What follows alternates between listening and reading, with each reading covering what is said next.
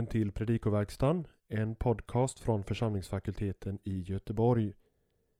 Daniel Johansson går igenom kommande helgdags evangelietext till inspiration och fördjupning för dig som förbereder predikan för helgdagen eller för dig som bara vill veta mer om evangeliets innehåll. Samtliga genomgångar under tre årgångar i evangelieboken finns samlade som en resurs på vår hemsida www.ffg.se. Klicka på resurser. Under resurser finns också filmer, inspelningar, artiklar och annat som kan vara av intresse. Vill du stödja arbetet med podcast eller med resurser för allmänheten gå in på hemsidan och hitta sätt som passar just dig och din gåva. Men nu Daniel Johansson, god lyssning. Första årgångens evangelium för sjuttonde söndagen efter trefaldighet hämtas från Bergspredikan Matteus 6, 19-24. Det är avsnittet som föregår det stycke ur vilket evangeliet för femtonde söndagen hämtades eh, två veckor tillbaks i tiden. Läsningen består av tre delar. Mm, första delen handlar om två platser för skatter 6.19-21. Den andra delen två slags ögon, verserna 22 till 23. Och den tredje två slags herrar, vers 24. Flera frågor inställer sig. Hur samlar man skatter i himlen? Varför tar Jesus upp hur ögat fungerar här mellan två uttalanden som talar om skatter och pengar? Finns det en röd tråd, en gemensam tanke som går igenom de sex verserna? Innan vi ska försöka svara på dem zoomar vi in på den grekiska texten. Och eh, då lägger vi först märke till den negerade imperativen Eh, thesauritsete, samla skatter. Det är en presens imperativ. Generellt gäller att aurist är default mode, standardläge så att säga, i till exempel imperativ och infinitiv. Så när vi som i det här fallet har en presens imperativ så bör man uppmärksamma den. I det här fallet så finns det lite olika förklaringar. En äldre förklaring är att presensimperativen innebär att man ska sluta göra något som man redan gör. Det vill säga vi skulle översätta sluta samla skatter. En annan är att presensformen så som indikativ helt enkelt uttrycker ett pågående. Håll inte på att samla skatter. En tredje förklaring är en observation av hur Matteus använder imperativen i bergspredikan. Det visar sig nämligen att eh, i nya avsnitt som det här inleds eh, de med presens imperativ. Man kan jämföra med hur det ser ut i 6.1, 6.9 och 6.16. Det finns lite olika förslag på hur ses kai brosis ska översättas. Bibel 2000 har mal och mask. Folkbibeln rost och mal. Ses avser malen vars larver äter kläder. Bråsis används om akten när man intar föda eller det man intar, nämligen mat. Här verkar den process avses genom vilken något konsumeras. Troligen då hur olika insekter äter så som Bibel 2000 översätter. De gamla latinska översättningarna tar det i meningen rost och många moderna översättningar hakar på. Eh, och rosten äter ju onekligen på metall. Men den förståelsen den kan inte beläggas på något annat ställe än möjligen just här. Oavsett hur vi tar bråsis är ju poängen klar. Jesus påminner om att natur såväl som människor kan ta ifrån oss våra ägodelar. Grundbetydelsen för verbet dioryssosin är gräva igenom och det säger väl någonting om hur tjuvar bröt sig in vid den här tiden. Genom att antingen gräva sig igenom väggen av lera eller in under jordgolvet.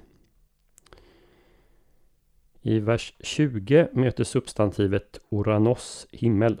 Det står här i singularis. Matteus använder emellertid ofta oranos i pluralis. Så som till exempel i inledningen till Fader vår, Pater hemon hn tois oranois. Men när himmel paras ihop med eller kontrasteras med jord använder Matteus alltid singularis. Så som i slutet på den tredje bönen i Fader vår, Hos en orano kai epiges. Och så även här. Och det här gäller vare sig Oranos syftar på platsen där Gud bor eller på himlavalvet. Vi går fram till vers 22. I satsen H lychnos to somatos estin H ophthalmos är det oklart vad som är satsens subjekt respektive predikatsfyllnad. Bibel 2000 tar H lychnos to somatos kroppens lampa som subjekt. Folkbibeln tar H ophthalmos ögat som subjekt. Engelska översättningar är delade på samma sätt där de äldre gör samma val som Bibel 2000 medan senare översättningar tar det på samma sätt som folkbibeln. I det här fallet så är vi inte hjälpta av Colwells regel som förenklat säger att subjektet har artikeln och predikatsfyllnaden är utan artikel. För här har båda substantiven artikel. I sin grammatik hänvisar Daniel Wallis i sådana här fall till en generell princip när det gäller distinktionen subjekt-predikatsfyllnad. Nämligen att subjektet är den kända storheten. Det skulle tala för att ögat är subjekt och därmed också stödja folkbibelns översättning ögat är kroppens lampa. Adjektivet haplos i vers 22 respektive poneros i vers 23 är också föremål för diskussion. Huvudfrågan är här om de ska översättas som fysiologiska termer eller som andliga moraliska. Tar vi dem i fysiologisk mening i betydelsen friskt, ogrumlat respektive sjukt fördärvat. Så som folkbibeln och Bibel 2000 översätter. Tar vi istället fasta på den andliga moraliska sidan kan man mot den semitiska bakgrunden översätta med generös respektive snål. Enligt Ordspråksboken 22.9 är mannen med det goda ögat den som ger bröd till de fattiga. Eh, I utombiblisk grekiska så har för övrigt eh, adjektivet haplos innebörden uppriktig utan svek. Å andra sidan är en man med ett ont öga en som är ogin, missumsam, snål. Enligt till exempel Ordspråksboken 23.6. Och här kan man jämföra med liknande utsagor i Ordspråksboken 22.9, 28.22 och även femte Mosebok 15.9 och Matteus 20.15. Jag listar de här ställena i pdfen till den här podden på FFGs hemsida. Översättaren måste ju här göra ett val som inte kan kommunicera den ordlek och tvetydighet som finns i texten. I vers 24 noterar vi att de fyra verben misesei, sig, anthexetai och eh, katafronesei alla står i futurum. Ehm, här är det fråga om en ovanlig form av gnomisk futurum som beskriver fenomen som återger livsomständigheter på ett riktigt sätt. Vi kan ju översätta till med futurum också på, på svenska och det blir fullt begripligt. Till sist substantivet eh, mano, eh, förlåt, eh, mamonas. Det förekommer bara på det här stället i Matteus evangeliet. Tre gånger dyker det upp i Lukas 16. Eh, mammonas eller mammon avser rikedom och välstånd men med en starkt negativ bibetydelse. I och med 6.19 börjar ett nytt avsnitt i Bergspredikan. Avsnittet 5.20 till 6.18 har präglats av en motsättning mot fariseers och skriftlärdas fromhet. 6.19 till och med 7.12 är mer positivt förmanande och präglas här av en vishetsstil, skulle man kunna säga. De tre avsnitten i vår text har åtminstone detta gemensamt. De ställer en inför ett antingen eller. Antingen skatt på jorden eller i himlen. Antingen ett ont eller ett gott öga. Antingen Gud eller mammon. Vidare kan man konstatera att alla tre slutar med ett visdomsord. där din skatt är, där kommer också ditt hjärta vara. Om nu ljuset inom dig är mörker, hur djupt är då inte mörkret? Ni kan inte tjäna både Gud och mammon. Man skulle också kunna säga att adjektivet haplos, som återfinns i avsnittets mitt, också är en gemensam faktor. För alla tre delarna handlar om uppriktighet.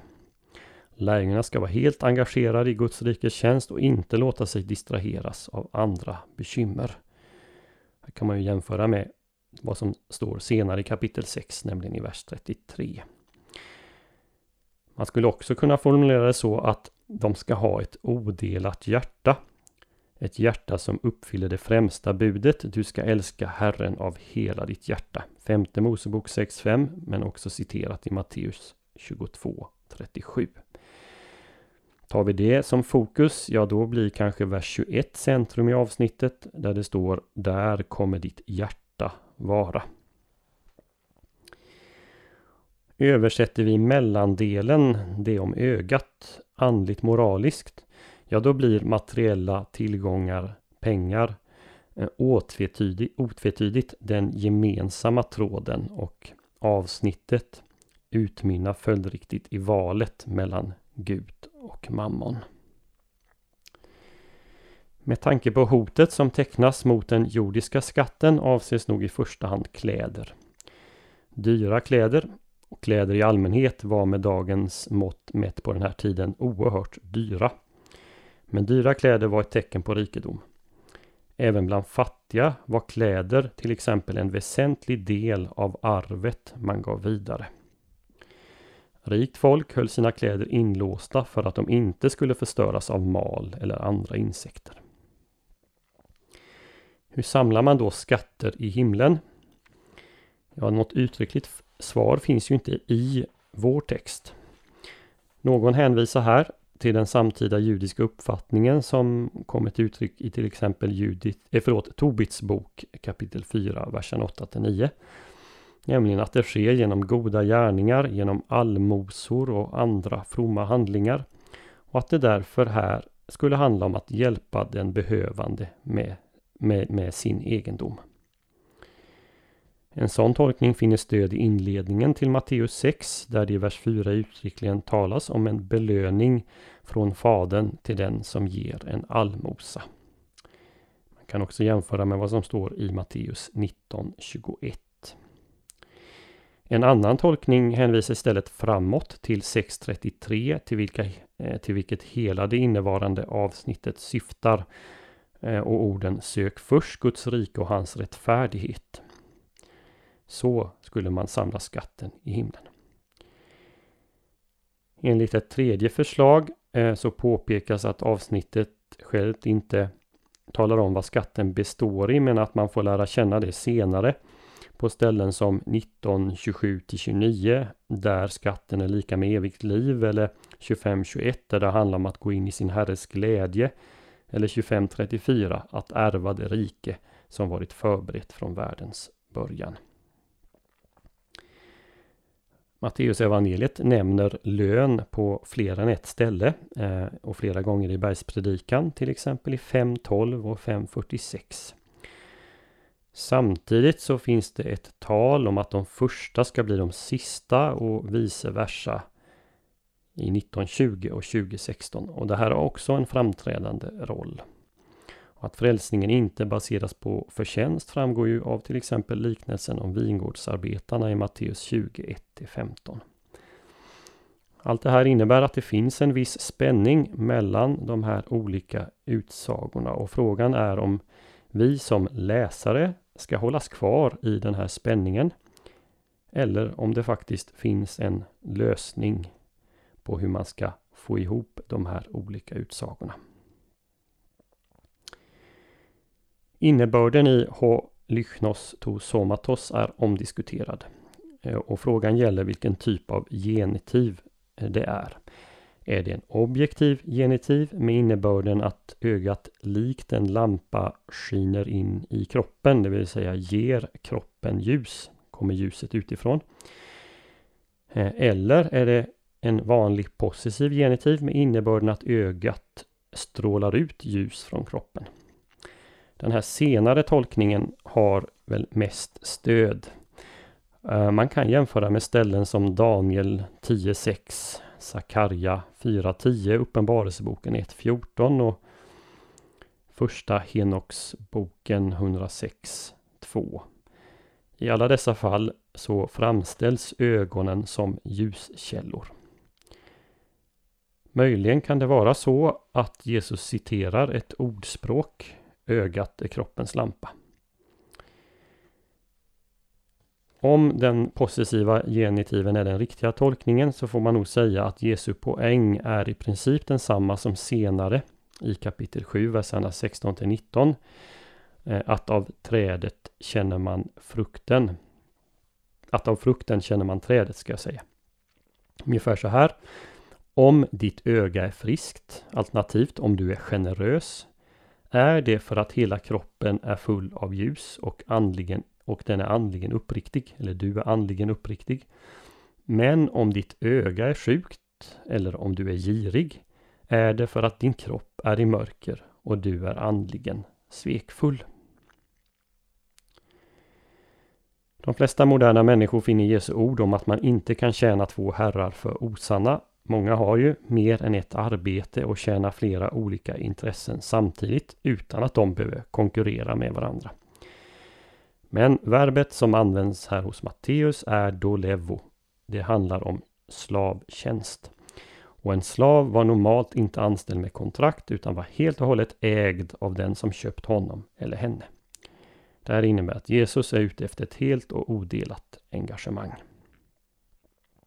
Om man nu till sist tar i beaktande att de flesta av Jesu lärjungar kom från fattiga omständigheter, de flesta som lyssnade på hans undervisning var fattiga bönder och enkla handelsmän, eh, så måste vi likväl konstatera att Jesus ändå varnade dem för ägodelarnas frestelse. Så universell är faran att även de som knappt något har måste varnas för att det ska få en alltför framträdande plats.